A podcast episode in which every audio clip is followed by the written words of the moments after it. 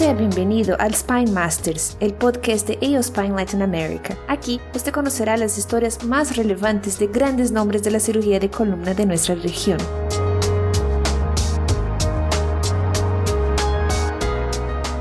Buenas tardes, tengo un profundo agradecimiento a AO por invitarme a participar de este ciclo de entrevistas a personalidades destacadas de la cirugía de columna latinoamericana. Me han encomendado la tarea de entrevistar a, uno de mis principales mentores en el desarrollo de mi formación en cirugía de columna. Vamos a charlar un poco hoy con Ernesto Bersuski. Creo que el nombre ya tiene una, una presentación en sí mismo dentro de la, de la, cirugía latinoamericana y fundamentalmente la cirugía pediátrica de, de deformidades. Voy a hacer una breve introducción de algunos de los digamos, de la formación y, la carrera vasta de Ernesto a través de la participación en numerosas sociedades, tanto nacionales como internacionales.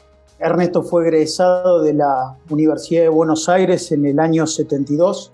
Participó activamente del servicio de ortopedia y traumatología en su formación en el Hospital Durán. Fue jefe de, de servicio de cirugía de columna pediátrica del Hospital Nacional de Pediatría Juan P. Garrahan de la ciudad de Buenos Aires y actualmente está cumpliendo la función como consultor del servicio, expresidente de la Sociedad Ibero-Latinoamericana de la Columna Vertebral, de la Sociedad Argentina de Patología de la Columna Vertebral, de la Sociedad Argentina de Ortopedia y Traumatología Infantil, Actualmente es el editor de la revista de nuestra sociedad, la Sociedad Argentina de Ortopedia y Traumatología. Es revisor de numerosos journals internacionales en los cuales podemos citar el European Spine Journal Pediatric Orthopedics. Participó como autor y coautor de más de 39 papers indexados en revistas internacionales revisadas por pares, es autor de numerosos capítulos en libros, participó activamente como faculty internacional de, en la O desde el año 1996 hasta ocupar el, cargo de chairman para Latinoamérica y es actualmente miembro emérito de la Scoliosis Research Society. Un poco esta entrevista es para conocer cómo comenzó esa carrera y Ernesto, la primera pregunta disparador de, esta entrevista es, en tu carrera de ortopedista, ¿qué te influyó o quién te influyó básicamente para optar por la cirugía de la columna o la formación de la patología de columna? Bueno, muchas gracias por la presentación, Rodrigo. Yo comencé como bien dijiste, yo terminé mi residencia en el año 1976. Durante el 75 y parte del 76 yo tenía que rotar por un servicio de ortopedia infantil, ya que mi servicio en el Hospital Durán era un hospital de adultos. Y este, en mi rotación por el Hospital Gutiérrez conocí un, un espectro completamente diferente de la ortopedia al punto de hacerme decidir cambiar mi rumbo de, residente de ortopedia, pasar a ser ortopedia infantil. Allí conocí a un par de personajes este, que realmente marcaron mi vida. Uno fue, por supuesto, el profesor Carlos Tello y el otro era el doctor Armando Massa. Y entre los dos vi que su pasión por por el tema de la escoliosis, que en ese momento estaba en los inicios. Hay que pensar que la varilla de Harrington fue descrita en el año 1962. Las primeras cirugías, por lo que yo pude más o menos averiguar en la Argentina, eh, fueron hechas en la Argentina en el año 1967. Todavía se disputaba en ese momento quién había sido el primero. Y yo llego a, eh, yo me gradué en el 72, en el 76, o sea, nueve años después hago mi rotación en el Gutiérrez, este, el centro de escoliosis del Gutiérrez se había fundado en el año 72, o sea que era, hacía muy poco tiempo todo el mundo estaba haciendo escoliosis. Tanto Tello como Armando Massa habían sido fellows de nada menos que de Valdemar de Carvalho Pinto. en la Santa Casa. Y bueno, yo ahí me maravillé con todo ese nuevo universo que era para mí terminé mi residencia, volví a mi hospital, terminé mi residencia, fui instructor de residentes durante un año y medio y cuando estaba transcurriendo mi segundo año de instructor, se abrió un concurso para médico de planta en el Gutiérrez, me presenté y entré y bueno, ahí esa fue mi historia. Volví al Hospital Gutiérrez después de mi rotación ya como médico de planta y me integré al, centro de escoliosis del Hospital Gutiérrez con este, la jefatura del doctor Carlos Tello, que fue realmente mi maestro, es mi maestro y mi mentor. Con él aprendí el ABC desde marcar una radiografía, el ángulo de COP, los primeros comienzos en la especialidad. Fue un tema de medio intuitivo, digamos, no hubo una, no una definición, una, elección, sino que bueno, lo elegí, me gustó y no siempre ocurre eso, así que gracias a Dios pude seguir lo que había elegido. Ya que hacen mención del Gutiérrez, quiero resaltar también que Ernesto fue el iniciador del primer programa de formación en ortopedia infantil que existió en la Argentina. Abondando en el tema de la columna, yo lo, que quería preguntarte es, ¿qué distancia hoy por hoy podés encontrar de cómo fueron tus primeras cirugías en columna en, en términos quirúrgicos, de tiempos, instrumental, correcciones que se lograban en aquellas primeras cirugías manejo postoperatorio y sobre todo tasa de complicaciones y compararlo con lo que es hoy por hoy la cirugía que, practicas en la actualidad? Bueno, lo único que teníamos en ese momento era la varilla de Harrington como, como implante. Había otras cirugías que se hacían a través de simples, sin instrumentación. En niños muy pequeños, por ejemplo, escoliosis congénitas, por barras en niveles, se hacían este, eh, simple, sin instrumentación, y después el paciente era sometido a un corsé de yeso. Lo mismo era con el Harrington, era un sistema por demás inestable, así que requería en el posoperatorio un corsé de yeso. Los corsés de yeso en el, Hospital Gutiérrez se hacían los días viernes. Entonces era, yo lo hacía con, como era el más joven del grupo, era el encargado de confeccionar los corsés de yeso con un, este, un enfermero, cuyo nombre no me acuerdo, pero el apellido era Castro, y entre los dos teníamos que hacer el corsé de yeso los viernes. Se operaban dos pacientes por semana, así que eran dos yesos por semana, y este, que era agotador. Tenemos una mesa de riser donde se tenía que hacer el yeso. Si el paciente era grande, un paciente adolescente, bueno, era toda una, una complicación ponerlo, sacarlo, etc. Ese yeso se llevaba de acuerdo al patrón de curva. Era ocho meses y algunos hasta un año. Por supuesto que había que hacer cambios, sacar el, corsé de yeso después de unos cuantos meses de uso era una situación poco menos que repugnante por los, los olores secreciones adheridas al yeso y todo eso, así que realmente era todo un tema. Recién el corsé pudo ser eliminado cuando apareció el alambrado. El alambrado que en un principio fue sublaminar, el famoso viejo Harry Duque, que eh, nosotros pensamos que era muy agresivo pasar los alambres sublaminares en un paciente con una escoliosis idiopática, que el riesgo de pasar el alambre no se justificaba en una escoliosis idiopática, por ahí sí en una neurológica, pero no en una idiopática. Entonces ahí este, con, con Carlos Tello y, este, ideamos el sistema que llamamos IBS, que era un alambre en un pasado a través de la espinosa, del lado opuesto a donde estaba el Harrington. Entonces después se anudaba un nuevo implante, un nuevo alambre a la varilla. Eso nos permitía en curvas estables, digamos, curvas torácicas, hacer solamente corsés de plástico tipo TLSO y de alguna manera pudimos empezar a, evitar hacer los corsés de yeso. Pero estamos hablando, yo entré en el servicio en el año 78 y estamos hablando del año 82, 83, 84, así que unos cuantos años que hacíamos corsés de yeso todos los días viernes.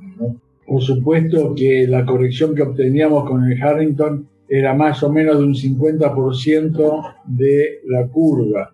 En general no podíamos sobrepasar el valor de la escoliosis en la corrección lateral. O sea, más o menos podíamos reproducir la curva que quedaba en el bending test. Y en el primer año se perdía más o menos la mitad de lo que habíamos corregido. O sea que la corrección final no sobrepasaba el 25 o 30%. Era muy raro tener correcciones mejores que eso. O sea que si ahora comparamos que estamos corrigiendo entre un 70, 80, 90%, todo el resultado era muy pobre, más el tiempo que paciente tenía que llevar un corsé posoperatorio. la internación era muy prolongada porque había que esperar que se estabilice la herida operatoria, que no hubiera infección, que esté en vías de, cicatrización, etcétera, para hacer el corsé. Entonces, eso ocurría recién a los 15 días, más o menos, de internación, o sea, de evolución de la herida. Así que era un mes fácil, o por lo menos tres semanas de internación, una cirugía de escoliosis. Si uno compara ahora que entre el tercer y quinto día se va el paciente a su casa, era realmente un episodio muy importante en la vida de alguien, ¿no? Una cirugía de este tipo. Un poco vos que ya hiciste mención en un par de ocasiones al tema de la barra de Harrington, es decir, pasaste prácticamente por todas las etapas evolutivas que ha tenido la cirugía de la columna. Quería que un poco nos comentaras o cómo marcarías esas grandes etapas o esas grandes eras de acuerdo a los cambios que fue sufriendo, digamos, o evolucionando el instrumental en la columna. ¿Cómo lo dividirías vos a esas etapas? La gran ventaja que yo empecé a hacer esto cuando yo tenía 29 años. En el año 78 yo tenía 29 años. O sea que viví todas las etapas y soy uno de los pocos sobrevivientes. de los pocos sobrevivientes que quedan de aquella época y que lo pueden contar. Creo que Carlos Esterio y yo somos los únicos que quedamos. Así que este, podemos contar con un lujo de detalles. Los grandes hitos, por supuesto, fueron primero el alambrado sublaminar, o sea, el concepto de la instrumentación segmentaria. Eso fue, digamos, lo, de Eduardo Luque, independientemente del alambre, sino la, la concepción de hacer una instrumentación de cada nivel de la columna, con lo que fuere. En ese caso tenemos solamente alambres. Eso fue un, realmente algo fundamental en la evolución de la especialidad. Otro fue la instrumentación al sacro, a, a, la pelvis en su conjunto. Nosotros teníamos un gran número de pacientes neurológicos, con, por supuesto, con pelvis oblicua. Y este, la instrumentación a la pelvis se hacía con unos ganchos que tenía diseñado el sistema de Harrington, que era mucho más inestable que el resto, que realmente prácticamente no servía para nada, y que no le damos solución a esos pacientes con la pelvis oblicua. Dentro de lo que siguió a Luque, uno de los grandes temas fue la instrumentación al sacro con el sistema que teníamos, el Galveston, el Saunders, hubo varios sistemas de instrumentación de meter las barras dentro de la pelvis y tratar de horizontalizar la pelvis. Ese fue otro hito importante, sobre todo en los pacientes neurológicos. Bueno, de ahí ya pasamos a la instrumentación con tornillos. De la, década del 90, fines del 80, por supuesto, el sistema de Coquel Dubussé, que llegó a nuestro país en el 86, 87, también fue fundamental, permitió eliminar el corsé de yeso y el sistema de desrotación que si bien no funcionaba perfectamente, no era tal sistema de desrotación, pero de alguna manera nos abrió la cabeza que necesitamos producir un movimiento de desrotación de la columna, aunque el mismo implante de, de Cotrell no lo, no lo lograra. La instrumentación sigue, bueno, yo después de estar operando con el sistema de Cotrell, pude viajar a, Estados Unidos, estuve con Arthur Stiffy en Cleveland y ahí aprendí a poner tornillos pediculares. Eso fue a principios de los 80 o principios de los 90, que todavía en la Argentina no estaba muy visto y eso era tanto para Carlos Tello como para mí, este, un paso muy importante en la instrumentación de la columna. Así que volví con ese bagaje de cosas de Cleveland, de Steffi, también un gran maestro, a colocar los primeros tornillos pediculares que poníamos en nuestro servicio. Y bueno, en el año 93 fue que viajé a Inglaterra, a Buckingham, donde estaba John Webb, y eh, aprendí lo que era la instrumentación con el sistema USS 1 en ese momento de acero. Me interesó muchísimo el, el enganche lateral por el tipo de corrección que producía, que era para mí en ese momento mejor que los de los sistemas de enganche dorsal. Y así como ingresé en, eh, en el sistema lateral de AO y posteriormente me hice faculty de la O. Fue una, una consecuencia. John Webb y, eh, y, este, y fueron mis dos introductores en la O, con los cuales también este, tengo un gran cariño y, eh, mucho reconocimiento por lo que significó la O Foundation de O Spain en mi vida. Bárbaro. En términos, un poco nos comentabas vos de la evolución que tenía un postoperatorio en los comienzos con una barra de Harrington y un yeso y de las vicisitudes de la colocación del implante en el intraoperatorio. En términos de seguridad para el paciente, ¿qué crees que dentro del intraoperatorio han sido grandes innovaciones de la columna? Lo, único que teníamos era la famosa maniobra de estañará, que era despertar al paciente en medio de la cirugía, que era realmente sumamente complicado. El anestesista tenía que estar muy entrenado para ese momento en especial. Y el paciente con, el, con la espalda abierta tenía que mover sus piernas a las órdenes nuestras. Si no movía las piernas y no, no, no reaccionaba, era nuestra obligación retirar el implante. Eso era la conducta, estamos hablando de los años, el principio de los 80, hasta que se empezó a hacer el monitoreo de los potenciales. Los primeros potenciales que aparecieron fueron los potenciales eh, evocados somatosensitivos, que tenían un delay un delay de 7-8 minutos, o sea que no eran perfectamente preventivos, sino que cuando ya los potenciales somatosensitivos demostraban o mostraban algún grado de lesión, este, la lesión había ocurrido unos cuantos minutos antes, así que no, tampoco era muy seguro.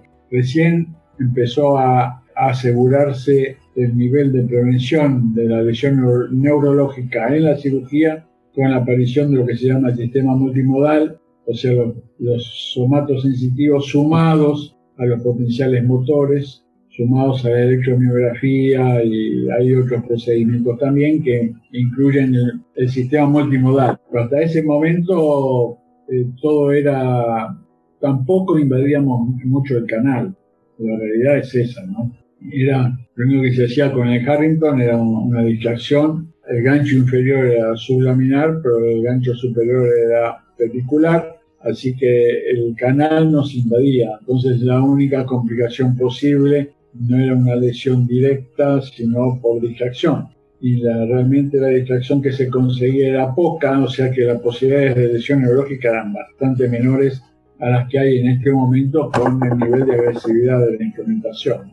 Creo que eso era lo que básicamente ayudaba al paciente, que no podíamos corregir tanto. ¿Cómo ves hoy, hoy las innovaciones de la cirugía de columna? Digamos, ¿en, qué crees hoy, hoy que se hace tanto hincapié en correcciones de los tres planos del espacio? ¿En qué crees que el, aporte quirúrgico o técnica quirúrgica ha evolucionado con respecto a los inicios para dar mejor corrección en los tres planos del espacio? Bueno, indudablemente este, hubo una etapa que yo no, no, comenté cuando hice la pequeña cronología, que es la adquisición de las osteotomías vertebrales. En eso quizá el primero que hay que mencionar como el gran, no, no innovador, pero sí como que reflotó un poco un viejo concepto que fue Alberto Ponte. Eh, Alberto Ponte diseñó sus osteotomías para la cifosis, básicamente para el dorso curvo. Él hacía osteotomías y luego ponía un, implante de compresión, que en ese momento era el, Harrington compresor, ¿eh? no era otro. Estamos hablando de los 80, o sea, entonces el, el, concepto era cerrar atrás, cerrar en el arco posterior, que se abra algo adelante, y eso era la corrección que lo obtenía en sifosis. De hecho, este, tiene un, libro importante, Alberto Ponte, sobre sifosis. Él estuvo en Buenos Aires, invitado por nosotros, por Carlos Tello y por mí, y eh, donde mostró muy bien, y nosotros empezamos a hacer las osteotomías a lo Ponte. Lo de él quedó y, este, y fue reflotado años más tarde por Schaffelberger.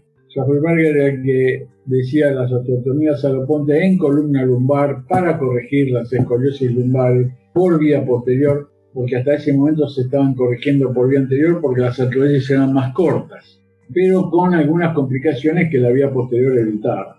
Entonces, sumado la, la posterior con corrección por vía posterior, más las osteotomías ponte en columna lumbar, se alcanzaba la misma corrección que se alcanzaba por las correcciones por vía anterior con una o dos barras, tipo, digamos, AO tenía una sola barra o este, Caneda con dos barras. Y con eso se evitaba casi todos los problemas de la cirugía anterior, que era el efecto simpaticectomía, el que era un gran, gran, gran abordaje. Yo tuve algunas complicaciones agregadas, un espacio pleural que no llegó a obliterarse con un paciente que quedó con una secuela respiratoria grave porque no, no hubo manera de insuflar el pulmón después, o sea, eran pacientes complicados.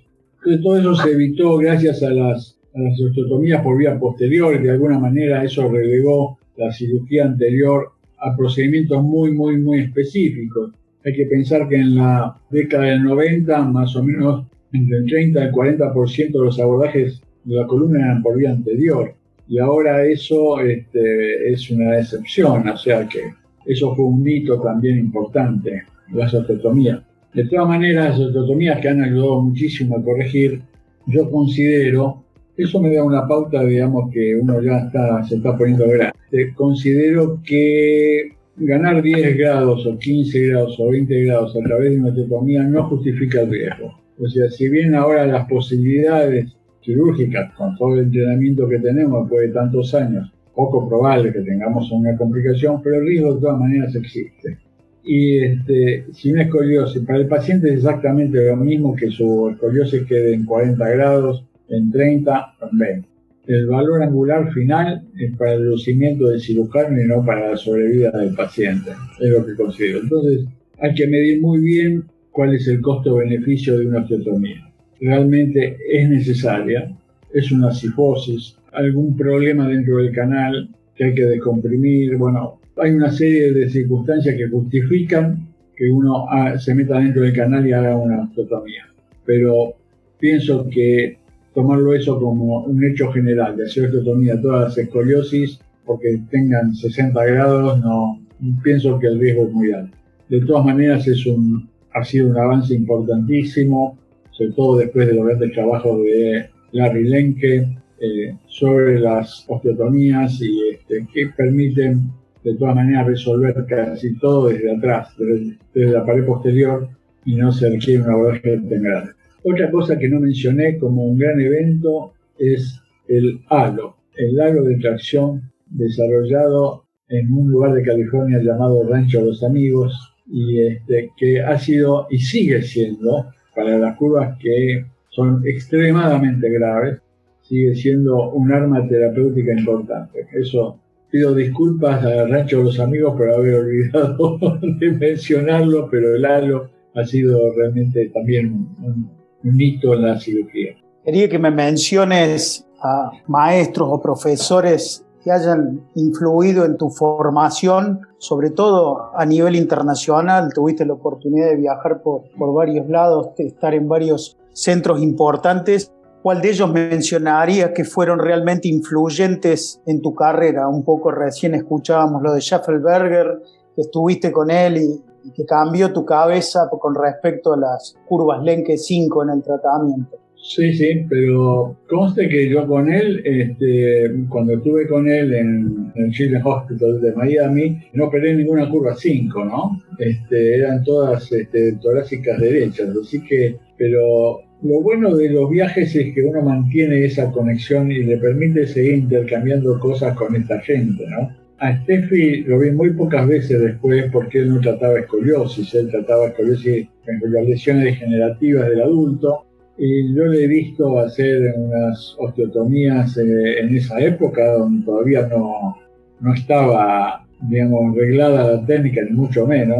La osteotomía sin una torácica por vía posterior con un escopio, una cosa, pero a mí me, temblaría muchísimo el pulso de hacerlo ahora, pero yo lo hacía sin ninguna complicación, ¿no? Y él me enseñó a, a colocar los tornillos, yo los sigo, 40 años después los sigo colocando como me enseñó él. Este, para mí también, sí, Steffi fue una, una figura, ¿no?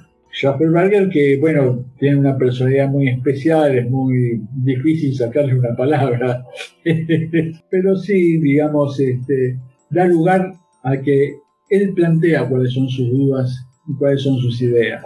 Lo que él, lo de la curva 5 fue, él me había invitado a hablar en un curso de él en, en Cayo Hueso, ahí en, Key West, en realidad, en, este, en Estados Unidos, un curso que él tenía todos los años. Y este, me había invitado a hablar de abordaje anterior, que nosotros tenemos muchísima experiencia en el servicio. Como dije hace un rato, el 30 o el 40% de las cirugías nuestras por vía anterior.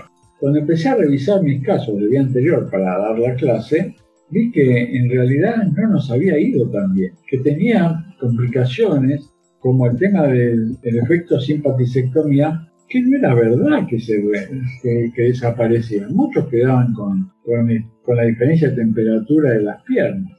Y tengo una paciente que es médica actualmente, que no solamente la pierna le quedó más caliente, sino que es más seca, perdió la sudoración y este, tiene problemas con la piel del talón porque se le agrieta por falta de la sudoración. O sea que hubo muchas complicaciones y había un acuñamiento casi permanente de la, del espacio distal a la instrumentación, pero un acuñamiento importante. Entonces este, yo planteé eso en mi charla, diciendo que había problemas que los teníamos que resolver, que era el acuñamiento y el efecto simpaticectomía, independientemente que el paciente curara su problema respiratorio después, que después supimos que casi todos quedaban con algún tipo de secuela. Cuando terminó mi clase, este, Schaffelberger se me acerca y me dice, yo estoy trabajando la vía posterior. Así, esto fue lo único que dijo. Yo estoy trabajando la vía posterior de límite a límite, no extendida como tenemos que hacerlo antes con el Harrington, sino de límite a límite, tal cual se hace ahora. Con osteotomía saloponte. Eso fue todo lo que me dijo. Unos años, esas 20 palabras fue suficiente. Yo me quedé pensando en eso y a los pocos años él presentó sus primeras, sus primeras estadísticas con esta nueva técnica. Y de alguna manera, Schaffelberger, que quizás no fue lo descollante, sí en la década del 90 por ahí, fue de los primeros en Estados Unidos que colocó un control de buceo. Pero como que después los demás cirujanos que vinieron de las nuevas generaciones lo pasaron por encima, tipo Larry Lenke a pesar que en algún momento trabajaron juntos, pero digamos los conceptos de Denke fueron mucho más, quizás más importantes. Pero el tema de las pequeñas osteotomías en columna vertebral, lo ponte, con corrección de límite a límite, es una idea de Schaffer-Barger, no es de Denke. Yo tuve el honor de haber estado tanto con Steffi como, como con Schaffer-Barger. De hecho, cuando fui presidente de la Sociedad de Columna Argentina, lo invité a Schaffer-Barger a que venga aquí, que lo tuvimos acá en la ciudad de Paraná, Entre Ríos, este, fue uno de los invitados. Junto con otro gran maestro que es Lonstein, Don Lonstein, un gran, gran amigo, queridísimo amigo, con Schaffelberger y otro gran amigo, Jacques Senegas, el francés. Jacques Senegas, que también gran amigo, fueron los que yo invité cuando fui presidente de la Sociedad de Columna, que eran mis tres, mis tres amigos, ¿no? Prácticamente. Bueno, hemos hecho un, breve raconto de, la historia de la cirugía de deformidad a través de toda tu carrera y de toda la experiencia que has ido recabando por los diferentes centros que has visitado alrededor del mundo y, tu formación aquí en la Argentina. La última pregunta que te quería hacer es, ¿cómo te imaginas el futuro de la cirugía espinal, pediátrica fundamentalmente, y de deformidad en términos de evolutividad? ¿Va a pasar por el lado de los implantes, de la mínima invasión, de las técnicas de no fusión o alguna herramienta de la genética va a jugar en el tratamiento de, la cirugía de columna? indudablemente el futuro, quizás más lejano, pero el futuro al fin va a ser este, el tratamiento genético. Eso, lo que pasa es que mientras haya 53 marcadores para la escoliosis idiopática, de acuerdo a los trabajos de ahí de Utah, va a ser prácticamente imposible tratarlo genéticamente, porque no hay un solo gen. Pero en la medida en que eso se vaya perfeccionando, yo pienso que va a ser el último, el último gran tratamiento de la escoliosis, va a ser esa. Mientras tanto, seguiremos con los fierros y con los tornillos. Este, posiblemente la mínimamente invasiva sea el futuro inmediato posiblemente. Yo me acuerdo cuando, cuando se presentó en la Scoliosis Research Society en un congreso los, este, los primeros trabajos sobre la navegación con el neuronavegador. El cirujano que lo presentó dijo que tardaba con cada tornillo con navegación 8 minutos. Eso no me lo olvido más. Estaba nada menos que el profesor Suk en el auditorio, Seil Suk, de Corea del Sur y dijo que un término medio entre soberbio y despectivo, yo un tornillo lo pongo en un minuto y medio, por lo tanto su neuronavegador métaselo, ya sabemos dónde. bueno, la cuestión es que, claro, lo que no vislumbraba el profesor Zuck es que eso era el principio. ¿Cómo sigue la navegación? Con la robotización. Una vez que tenemos todo perfectamente navegado, ¿para qué queremos el ser humano? Lo robotizamos y lo más probable es que salga mucho mejor, que los tornillos se colocan mucho mejor con una máquina que baja del techo del quirófano y lo ponga en el implante, mucho mejor de lo que hacemos nosotros. Por lo menos no va a tener el error humano. Eso va a estar todo conectado a una especie de inteligencia artificial que está regulando el robot más la tomografía computada, más la anatomía propia de cada paciente. yo creo que ese es un futuro no tan inmediato como el otro. Yo creo que eso se va a robotizar. Pero el futuro final va a ser el tratamiento genético, no me cabe la menor duda. Hace un tiempo tenemos un, un tumor en la columna vertebral que era quizá el monstruo de los tumores de la columna vertebral, era el tumor de células gigantes todos los que tuvimos que operar alguna vez un tumor de células gigantes en la columna vertebral sabemos lo que significaba esa cirugía, que era de una agresividad descomunal porque había que sacar y sacar y sacar. El paciente realmente eh, era de una, una, cirugía de una agresividad mayúscula. Creo que no, no hay una cirugía más agresiva que la de sacar un tumor de células gigantes en la columna. Y gracias a un argentino, César Nissen, con su descubrimiento sobre los los monoclonales, se inventó una droga que era el denosumab, que se inyecta en el tumor y se cura en un altísimo porcentaje de casos. O sea, y eso es actuar sobre la genética de ese tumor. Le cambian el aparato genético a ese tumor. O sea, yo creo que los anticuerpos monoclonales van a cumplir hacia ahora, lo único que tenemos por ahí es el denosumab para nosotros, pero hay otras drogas que se usan en oftalmología, en cáncer de mama, con muy buen resultado, bueno, también eso creo va a ser utilizado finalmente en la escoliosis. Bueno, finalizamos esto y agradecerte Ernesto este tiempo que nos dedicaste un poco para contarnos de vos y de la historia de la columna pediátrica, porque los que nos hemos formado en la Argentina, tanto Carlos Tello y Ernesto Bersuski, son considerados los padres de la deformidad pediátrica y hay una vasta, vasto número de, cirujanos, tanto argentinos como extranjeros, que han pasado por el Hospital Gutiérrez, después por el Hospital Garrahan y se han llevado conocimiento de, estos dos, digamos, próceres de la deformidad pediátrica en la Argentina. Muchas gracias y eh, de vuelta a vos por, por brindarnos la, oportunidad de, de, presentar un poco y conocer un poco más la vida de estos cirujanos relevantes de Latinoamérica. Muchas gracias a vos, Rodrigo. Este, realmente me emocionan tus palabras. Y finalmente, muchísimas gracias a la O por lo que significó toda mi carrera en la O. Para mí fue un grupo de amigos, de compañeros, a lo largo de muchísimos años. 25 años estuvimos trabajando en la O y eso para mí es una, es una marca indeleble. Muchas gracias.